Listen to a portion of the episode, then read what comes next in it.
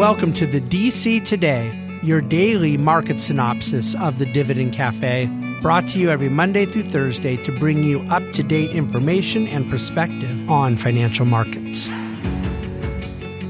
Hello and welcome to DC Today. My name is Brian Szytel. It's Wednesday, June 21st, and I'm coming at you here live, uh, first day of summer of 2023. I hope everyone has some fun plans in the calendar with, with family and kids and all that and I know this is exactly what you were looking for, uh, just the same as when you were kids uh, entering summer, is to get a, a, market action breakdown and some inflation talk and Federal Reserve talk. But nonetheless, I've got it all for you, and I'll sort of go through the day.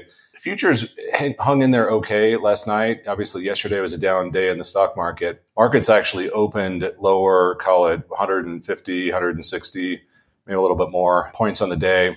There was a uh, a Fed testimony today on Capitol Hill that markets were sort of anticipating to see what Jerome Powell would say next about rates and the Fed and the economy and inflation and all that. I mean, we just had their meeting last week, so it's been all of what two, two or three days here. So I don't know. Markets were really expecting a whole lot, but market ended up closing on the day off of the lows. Although it did pull back a little bit, it was down about 102 points on the day. Rates on the long end of the curve um, didn't move a lot. Ten-year Treasury was up two basis points closed at 372, basically unchanged, more or less. Short term rates have moved. The last couple days, you've seen something like a six month treasury move up about 10 basis points, which is a little more meaningful. So, like on a day like today, you got some sell off in some of those more interest rate sectors of the, of the market. Technology was the worst performing sector today. It was down about 1.4%. And uh, utilities were up, which is a real interest rate sensitive part of the market. They were up something like uh, 0.8% uh, on the day. all in all, I felt like today was sort of a, a, real start to summer, which is it was kind of a quiet day in markets. Not a lot of volatility. Volatility came down again a little bit today, but there was some some good news to go through. So, uh, speaking of the Fed, um, so Jerome Powell answered his barrage of questions from Congress, basically stuck to the same message, which is that the July meeting is a live meeting, that they may raise rates, but it's all data dependent. But if you look at their dot plots, which is sort of their estimate of where rates are going to go, they see 50 basis points more increase before the end of the year. So call it two more 25 basis point hikes. He affirmed that. He basically said, just look at that, and that's about what we think. And so you get a good picture of it. Markets actually rallied a little bit on on that. Um, not a lot, but they were you know, you know came up to positive territory at least mid morning before kind of pulling back down. For what it's worth, the, the expectation or, or the Fed futures numbers are predicting a 74% chance of a 25 basis point hike in July. So a month, about a month away. So I personally, I mean, I think markets are trading better because the end is in sight. So there's a light at the end of the tunnel. There's some certainty around it, meaning that the Fed's been pretty clear and pretty much just going with Fed futures as far as where they're going to take rates. And so you're looking at you know 25 bips and then another 25 before the end of the year already we're at five to five and a quarter. It's not really that much of a difference. I think the real reason markets are hanging in there is because earnings have come out better than expected. Guidance was low.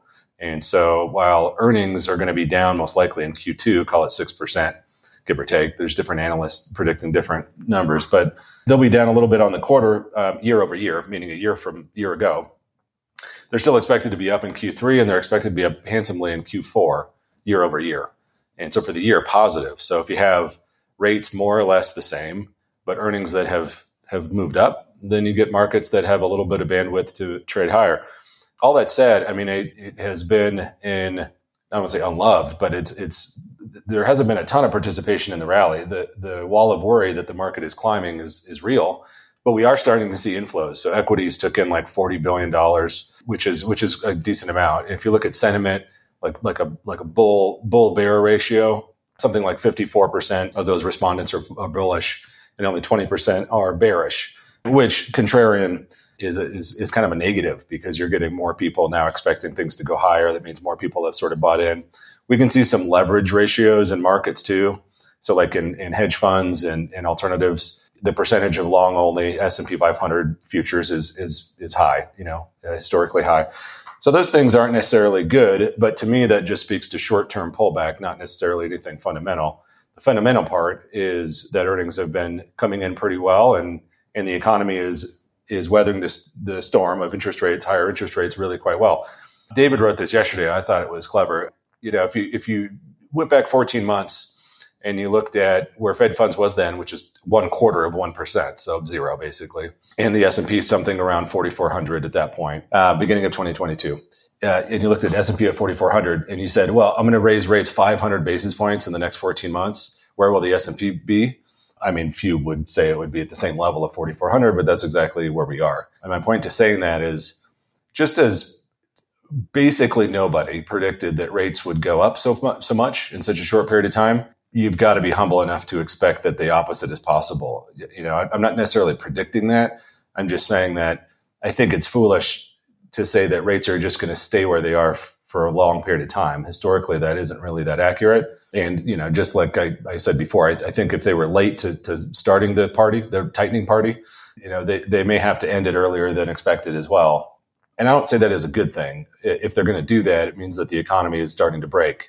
So that's the real question like like what what are they going to cause uh, them to what, what's going to cause them to have to reverse course in interest rates it's not going to be something good? So all, all that said um, there was a number out in the uk it was an inflation read that came in a good amount hotter than expected. It was a 8.7% on headline which is a big number. But although they've been historically true but also recently on the inflation numbers they've been behind something like the, the us so we technically haven't really seen what could be could conclusively, you know, peak rates, uh, inflation rates there yet, although they're down from where they were, but they're real sticky. They're staying in that real high 8% range, which isn't good. And core, I think there was 7.4%. So these are big numbers. So the expectation on terminal rates for the Bank of England, the BOE, what is now almost 6%. And to me, that just feels a little bit outlandish, um, meaning that I do think peak inflation has happened. And I also do think that they won't get all the way to 6%. They're at four and a half now on expectation. So um, as far as terminal, the other thing I'll say too on that is that we've written about this a lot, but we feel, or I feel, the the reason for the inflation globally, but also in the U.S., was more supply related, supply chain related. It was more related to the pandemic. It was related to things not being able to be shipped and input prices and commodity prices spiking and all those sorts of things more than was for monetary policy. And I would say the same thing in the UK, except that the difference is that the proximity in all European nations to Ukraine and the effect of the supply chain issues because of the war is, is something that matters too. But at the end of the day, if the ECB has a terminal rate prediction of something like three and a half, and I just don't know the Bank of England is going to get to six. If that's the case, I think that would that would cause something to break there uh, to two closely interrelated um, economies. Housing has been a bright spot. We had numbers out yesterday that I thought were, were pretty shocking. Uh, new home starts were up 27%, which was several hundred thousand more than expected. It's a big, big pop in housing.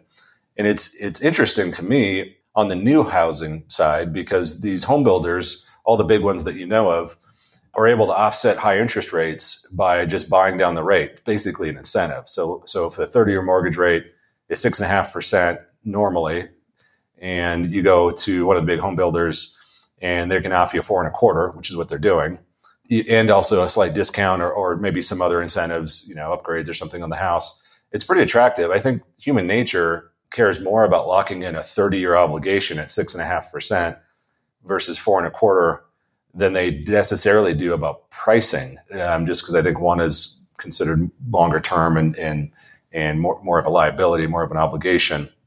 So I'm curious tomorrow, we've got existing home sales to see where those come in. Inventory is basically at all time lows. So people aren't selling their existing house to buy another existing house as much because they have a 3% rate and they don't want to lock in something that's in six. On the, but on the new home builds, it's the opposite.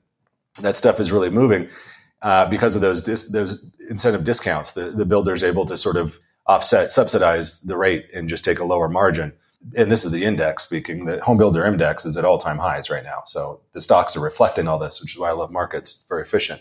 You know, the fact that input costs on home building a house have come way, way down. Lumber, cement, copper, all that stuff has come down. So their margins have have done better the last 12 months. They can take a little bit of a subsidy and still make a, a good amount of money. And I just don't see it as a bad thing. I think we underbuilt homes in this country for several generations, uh, at least two and we're playing catch up. And so, if the counterintuitive result of higher interest rates is that it actually fuels new home builds, I think that's very interesting. I also don't know that many would have predicted that. I think people would have predicted the opposite. I would have a year ago if you said rates were going from zero to five. What's that going to do to to housing generally, including new new homes? I would have, I would have said that it would have hurt it. Um, and we are seeing some stress in the housing industry, but it's kind of a bright spot with the new stuff, and I think it's pretty interesting. Not a lot else. Like I said, kind of a quiet day. There was uh, Secretary of State Blinken was in Beijing last couple of days, or call it a week, um, and it was sort of un- uneventful. I'll call it a nothing burger of a visit. Not a lot was said or done, good or bad. So maybe that's a positive.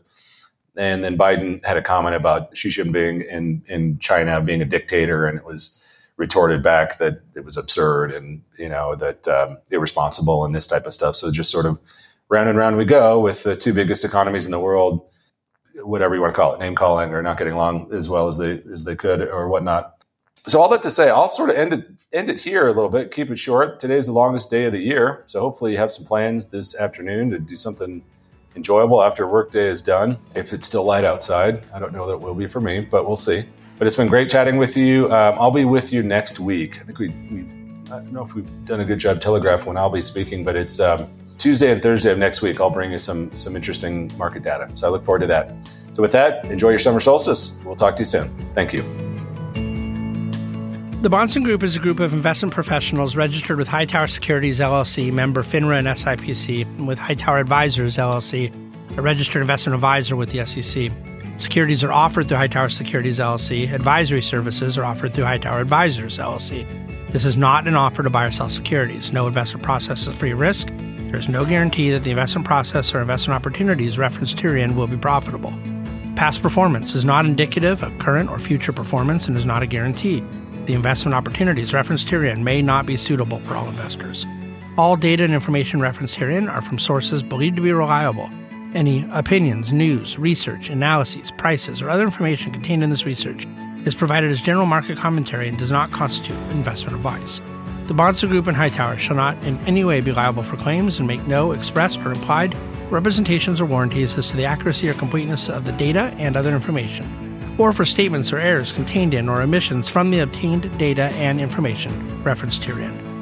The data and information are provided as of the date referenced. Such data and information are subject to change without notice. This document was created for informational purposes only. The opinions expressed are solely those of the Bahnsen Group and do not represent those of Hightower Advisors LLC or any of its affiliates. Hightower Advisors do not provide tax or legal advice. This material was not intended or written to be used or presented to any entity as tax advice or tax information. Tax laws vary based on the client's individual circumstances and can change at any time without notice. Clients are urged to consult their tax or legal advisor for any related questions.